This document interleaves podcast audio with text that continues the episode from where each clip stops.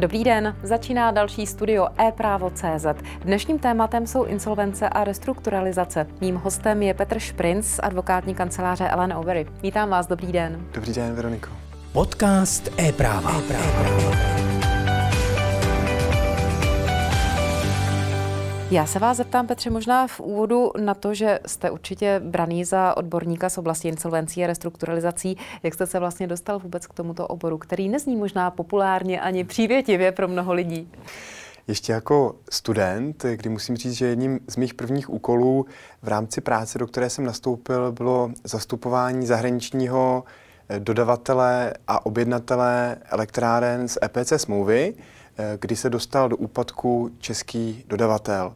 My jsme řešili celou řadu zajímavých otázek, jako jak dokončit eh, elektrárnu, která byla v zahraničí, jak budou fungovat bankovní záruky a tak podobně.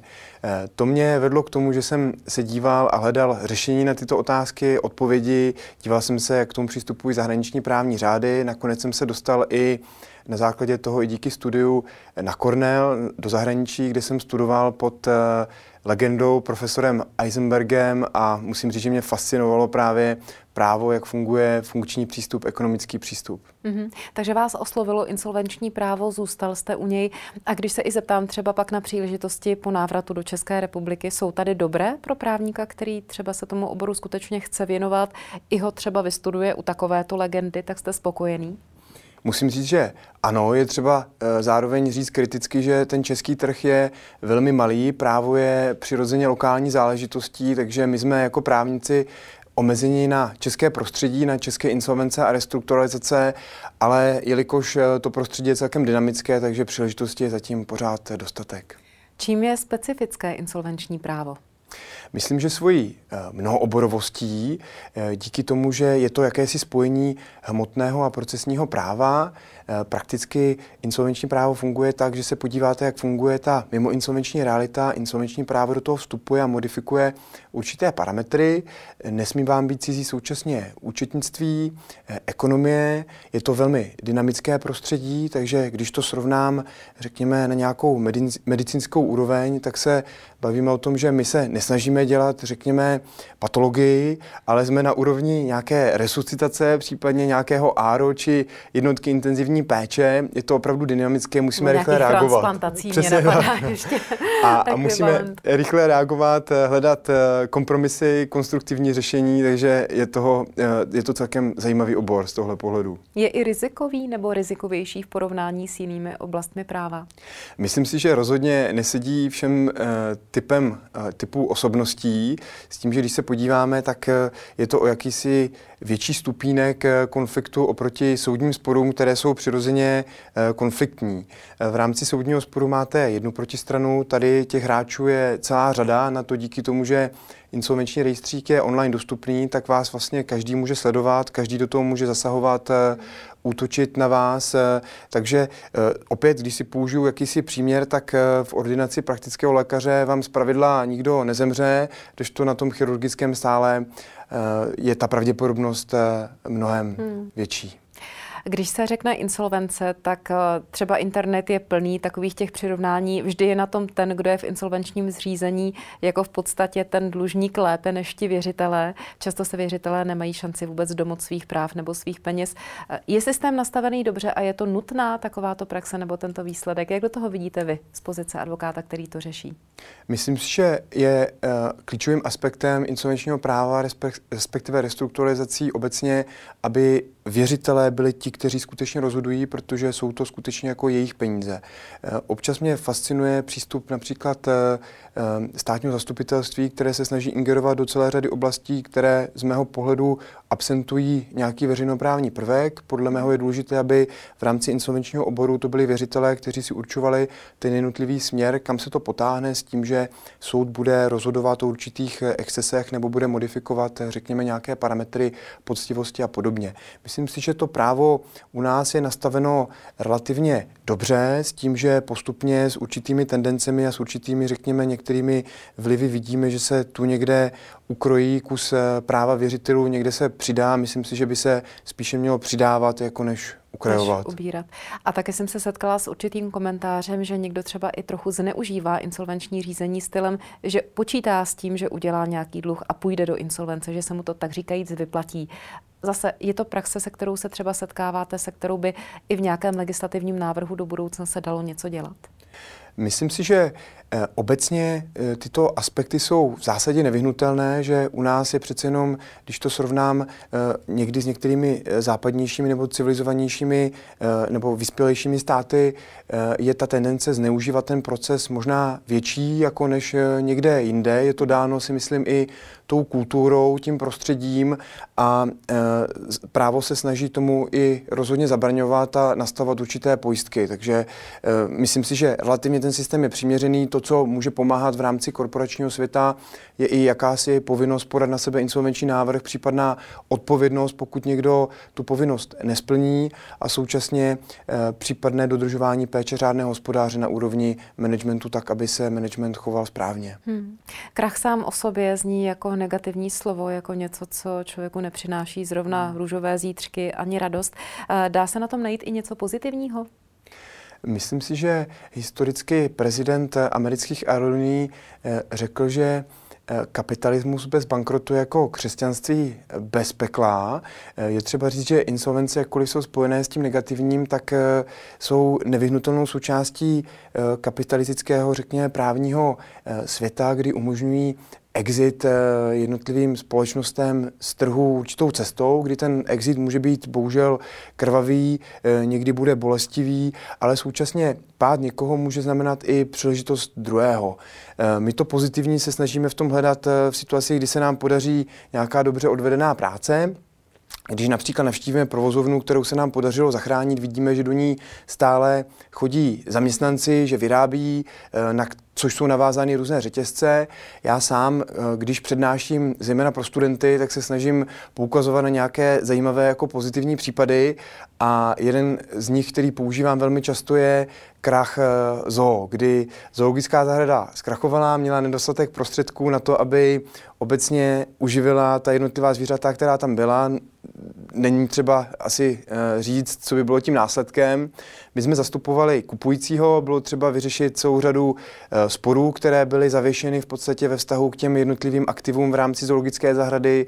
Řešili jsme jednání se zajištěnými věřiteli, s věřitelským výborem, museli jsme vypořádat trestně právní zajištění, současně e, určitou vylučovací žalobu, tak aby jsme ve výsledku dosáhli toho cíle a na konci dne, když pořád jako jednou za rok, dvakrát za rok jezdím i s dětmi do zoologické zahrady, tak se dívám a je to jakýsi jakoby pocit, eh, velmi dobrý pocit, že jsme přispěli hmm. jako k hmm. něčemu dobrému. Takže dá se vlastně říct, že insolvence může být i jakýsi očistný proces, nemusí to být vždycky špatně. Přesně tak, přesně tak. Je to jeden z možných očistných procesů, celkem samozřejmě nákladný jako z pohledu toho, že může vést jako k destrukci hodnoty, ale je to určitě nevyhnutelnou součástí hmm. toho našeho právního světa. My natáčíme na sklonku roku 2021, to znamená v podstatě už druhý druhého a plného roku poznamenaného covidem. Když byste měl schrnout to období, je nějaké bohatší nebo přineslo něco nového z pohledu insolvencí?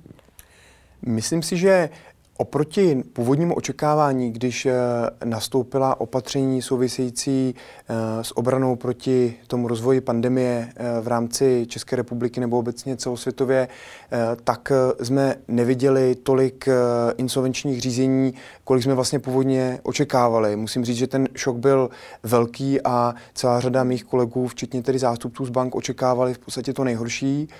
Na druhou stranu přišla celá řada různých eh, vládních podpůrných programů, které to otočily jako určitě jiným směrem. A to, co jsme za poslední roky viděli, byla naprosto nevýdaná podpora ze strany států, respektive současně i jiných eh, institucí, typicky třeba i banky, ačkoliv eh, měly za určitých, povinnost, za určitých okolností povinnost poskytnout určité úlevy, tak i když ta povinnost nebyla, tak jsme i asistovali u celé řady případů, kdy banky sami od sebe se snažili pomoct těm svým, těm svým biznisovým partnerům. Ostatně je to i v jejich zájmu, jak jsem řekl, ten insolvenční proces je mimořádně jako drahý vlastně pro všechny zúčastněné strany, jsou tam náklady, tam ztráta hodnoty, takže jsme určitě viděli i celou řadu jakýchsi nových jako snah o to zachránit, vyvarovat se tomu insolvenčnímu procesu obecně. Uh-huh. Můžeme to popsat vlastně ten proces tak, že insolvence je ta potíž a pak nastávají ta dvě východiska, buď restrukturalizace, o které se bavíme, anebo krach a úplný zánik. Je to tak?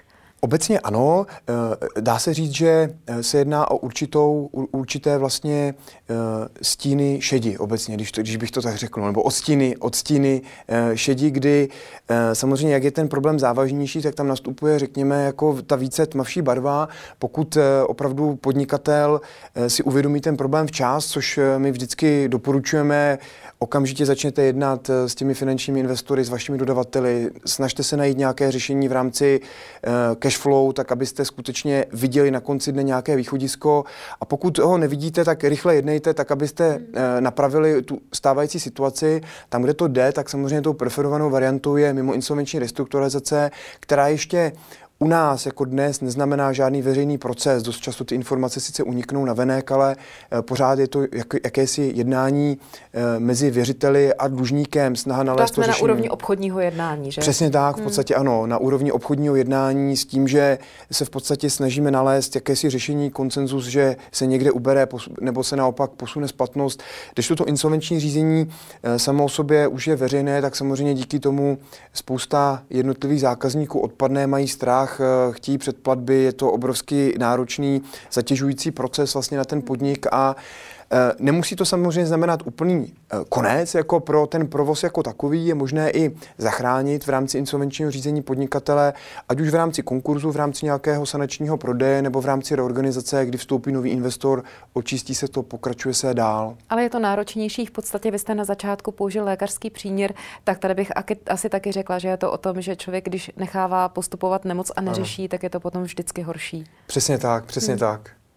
Vy jste uh, zmínil, a když jsme se domlouvali tento rozhovor, tak jste mi vlastně uh, i dal jakoby podnět zombie firm, které přibývají. Mm-hmm. Uh, určitě bychom asi měli říct na úvod, co to je a v mm-hmm. jakém důsledku se teda množí mm-hmm. tento typ.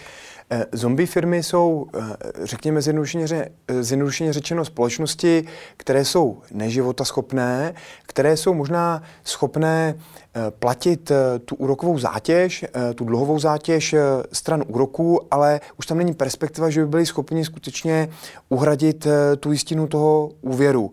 Proč se nám tady objevili, nebo proč se mluví o tom, že se nám tady objevili, je právě v důsledku jednotlivých podpůrných opatření a otázka, jestli se nám tady vlastně množí nebo nemnoží. Když jsem se snažil dívat na statistiky, tak eh, jsem obecně docházel k odpovědi podle toho, kdo tu statistiku připravoval. Jak se říká, jak říkal klasik, nevěřím té statistice, kterou jsem si sám neupravil nebo nesfalšoval. A to kouzlo vlastně spočívá v tom, že každý tak nějak jakoby ví, co to je zombie firma v oblasti, v této oblasti restrukturalizací insolvencí, ale to konkrétní jednotlivé kritérium už neexistuje. A pak je otázka samozřejmě, jak dlouho ta společnost má být neproduktivní, jak velká ta zátěž skutečně, jaké je vlastně úrokové krytí a podobně. A když se na to člověk podívá, tak podle toho, jestli se dívá na statistiku centrální banky, která podporuje kvantitativní uvolňování, tak vidíme celkem eh, smířlivé odpovědi typu, že to není zase tak hrozné, že to je celkem jako v pořádku. Pokud se díváme na nějaké statistiky nějakých určitých eh, think tanků, tak vidíme naopak, že jsou více jako skeptičtí. Takový ten můj přirozený laický pohled je, že v situaci, kdy tady jsou nějaká, řekněme, jako netržní opatření, tak to samozřejmě působí určité jako tržní, tržní excesy. Mm-hmm. Co jak tomu zabránit a ty excesy můžou se třeba ještě s tím, jak se ty firmy množí, jak spíš říkáte, že je jich víc, můžou ještě přibývat? Může ten trh reagovat ještě v nějakém dopadu třeba v roce 2022?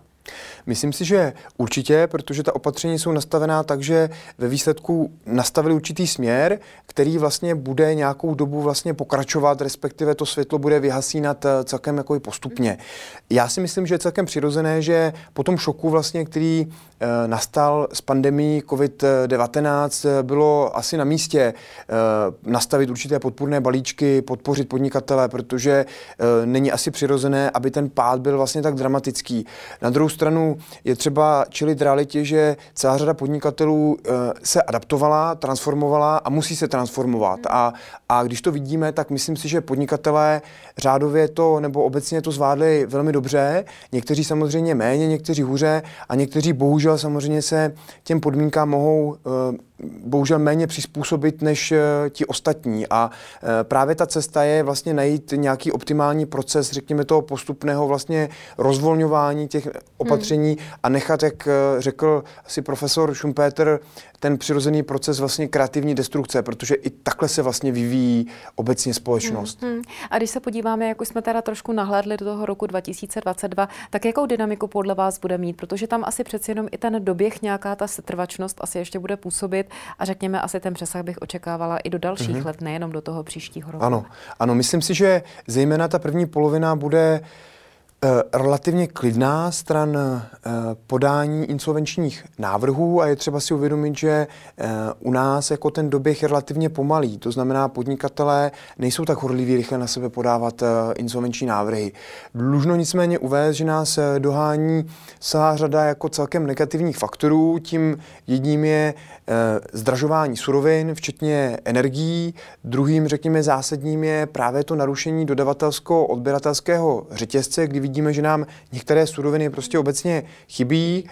A tím třetím faktorem je pak i z pohledu i, eh, i české ekonomiky a pravděpodobně to uvidíme i ze západu, je vlastně zdražování, potenciálně financování, kdy, když se podíváme vlastně, tak tady tyhle tři faktory dokážou namíchat celkem nebezpečný koktejl, který se začne promítat eh, postupně třeba eh, v dalších měsících, protože celá řada podnikatelů má například sjednány energie k ceny k prvnímu první a nebo k nějakému pozdějšímu datu. Současně na druhou stranu třeba ty výstupy mají sjednané k pozdějšímu datu, takže se tam začnou rozevírat vlastně nůžky vstupů versus vlastně možnost promítnout to na své zákazníky. Čili ti, mm-hmm. kteří bohužel nebudou schopni tady toho procesu, toho promítnutí cen učinit řádně a včas, tak bohužel uh, budou čelit uh, případným problémům. Hmm. A jak reaguje legislativa? Protože my jsme teď eh, vlastně tady v podstatě pojmenovali mnoho podnětů, mnoho impulzů, mnoho změn, ke kterým došlo a vlastně i ty poslední dva roky asi byly poměrně dramatické. Vy se sám podílíte na návrhu zákona o preventivní restrukturalizaci. Eh, jak to funguje, co to přináší? Znamená to třeba větší naději právě eh, o to řešení ještě v té záchranější fázi než v těch finálních fázích? Ano, tím cílem je určitě na pomoci vyvarovat se tomu tvrdému insolvenčnímu řízení s těmi dramatickými dopady. Snaha je zde skutečně připravit podmínky tak, aby podnikatelé a věřitelé mohli společně diskutovat určité parametry a pokud je na tom nějaký široký konsenzus, tak aby se v podstatě dosáhlo nějakého mimosoudního, mimoinsolvenčního obecně mm-hmm. řešení. A samozřejmě čím větší bude panovat shoda mezi věřiteli a dlužníkem, tím větší šance na úspěch. Tím základním pravidlem nicméně je, že prakticky nebude nutná 100% shoda a může docházet k hlasování s tím, že nějaká větší většina v podstatě přehlasuje tu menšinu a díky tomu bude vlastně přijat eh, plán, který by měl pomoct nastartovat eh, podnikatele, pomoct jim vlastně najít cestu dopředu. Tím vlastně zásadním elementem jaký to bude mít reálný vlastně dopad, jsou ty vlastně vstupní parametry. A tak, jak je to aktuálně namýšleno, tak e, není problém e, existence předlužení, je nicméně problémem e, existence platební neschopnosti a současně ještě vlastně zpřísněno e, velmi jakoby takovým technickým testem mezery krytí, který je jakoby v praxi velmi jakoby těžké podle mého názoru hmm. splnit.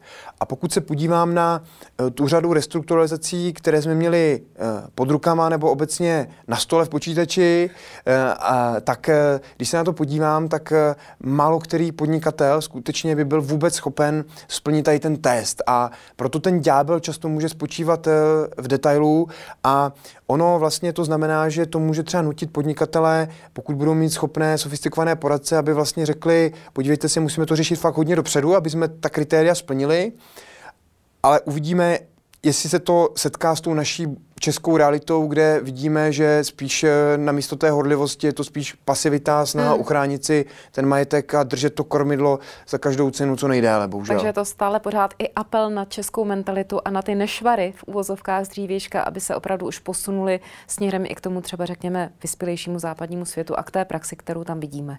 Přesně tak. Taky naprosto zásadní bude, jak vlastně rychle budou moci eh, a budou schopni vlastně reagovat uh, soudy, kdy to, co je vlastně typický pro insolvenční řízení, je, že máte nastartovaný proces, kdy pokud je co zachránit, tak je třeba reagovat strašně rychle. Hmm. A to, co nám tady dost často v některých řízeních chybí, je nějaká skutečně reakčnost, jako aktivita toho soudu, tak aby rozhodoval opravdu hmm. rychle. U restrukturalizací. vlastně, že? Přesně hmm. tak. U restrukturalizací to bude naprosto zásadní, aby vám ten pacient opět jako nezůstal někde na zemi v té čekárně, protože opravdu potřebujeme se posunout dopředu na ten sál co nejdřív hmm. a tam rychle operovat a dost často právě potřebujeme to rozhodnutí soudu, eh, tak aby vlastně přišlo rychle a dosáhlo se toho řešení. Hmm, hmm. Ještě asi eh, pod otázka, kdy zákon o preventivní restrukturalizaci má šanci vejít v účinnost?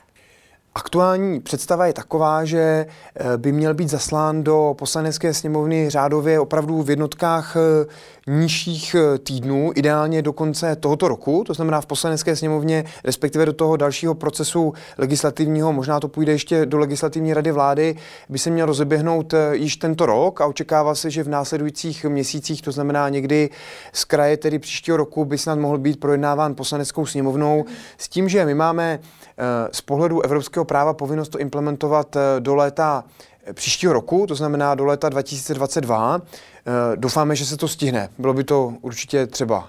Bylo by to třeba. Uvidíme. Tak další téma pro naše nějaké další setkání tady ve studiu e-právo.cz. Mějte se hezky dneska. Děkuji a těším se na shledanou. Děkuji, Veroniko. Na shledanou. A loučím se i s vámi u dalšího studia e-právo.cz zase příště na shledanou.